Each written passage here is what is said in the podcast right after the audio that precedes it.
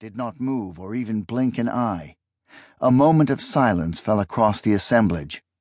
The exquisite tension was broken by the king's laughter, which spread like bubbling water throughout the courtesans, nobles, entertainers, and servants.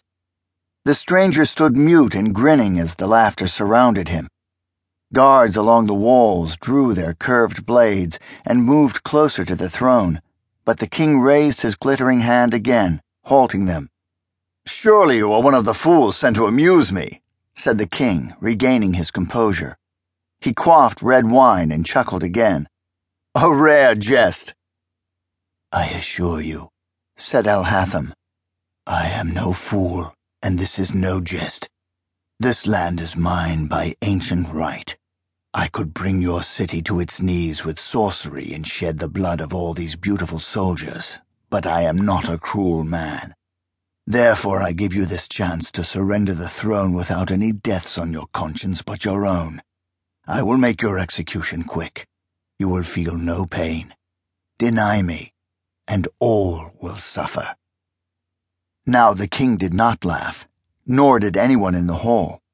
A deathly silence hung between the pillars with a smoke of feasting, broken only by the crackling of torch flames. D'zan drew the long dagger that he always wore and moved toward his father, but his silent bodyguard placed a hand on his shoulder. Despite the nervous twitching in his stomach, the prince stilled himself. The king stood up and tossed his wine cup down the steps of the dais, turning white marble to crimson. Guards rushed forward, but a third time Trimesqua raised his hand, and they halted. My father, and his father, and all their fathers before them ruled Yaskatha from this high seat, said Trimesqua.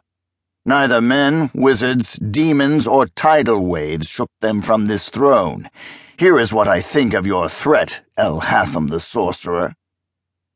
In the blink of an eye, Trimesqua, who was seasoned in the same wars as Olthacus the Stone, drew his silver sword and swept it down upon the stranger's head.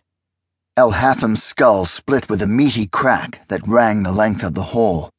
He fell backward in a shower of gore, staining the fine carpet at the king's feet. Remove this trash, commanded the king. He tossed his soiled blade to lie upon the chest of the dead man. Guards rushed forward and dragged the body away. One of them would clean and anoint the sword before returning it to him. Servants exchanged the ruined carpet for fresh one, and the festival of Ascension resumed. Music and wine flowed through the heart of the palace like blood through a living man's body, and the corpse of Elhatham was thrown into a deep furnace. Later, his charred bones were tossed into the midnight sea.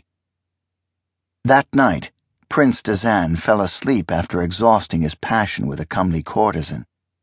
Instead of the sweet oblivion born of drink and exertion, his rest was plagued by nightmares. He found himself wandering through the ancestral burial vaults, deep below the palace, where lay the bones of his grandfather, his great grandfather, and all the generations of his family going back a thousand years. He was cold and without garments as he wandered those lightless, musty catacombs, and the eye sockets of decaying skulls glared at him from the shadows.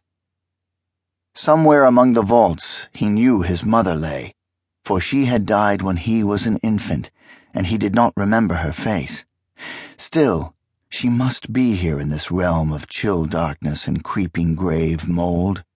Royal families throughout the centuries filled the numberless rows of niches, and sometimes favored servants and war heroes earned the honor of burial in the royal crypts. In terror, D'zan wandered this mansion of the dead, calling the name of his father into the dark. Only echoes answered him. He called, too, the name of Olthacus, his bodyguard. Not even the stone came to help him navigate those dark depths and he could not find his way out. He found only chamber after chamber of mummified ancestors, the population of the city's long history, and the crumbling engraved sarcophagi in which they lay. Here was a city of death that slept beneath the living city, and at last he gave up looking for the exit and lay down in the dust near a pile of bones.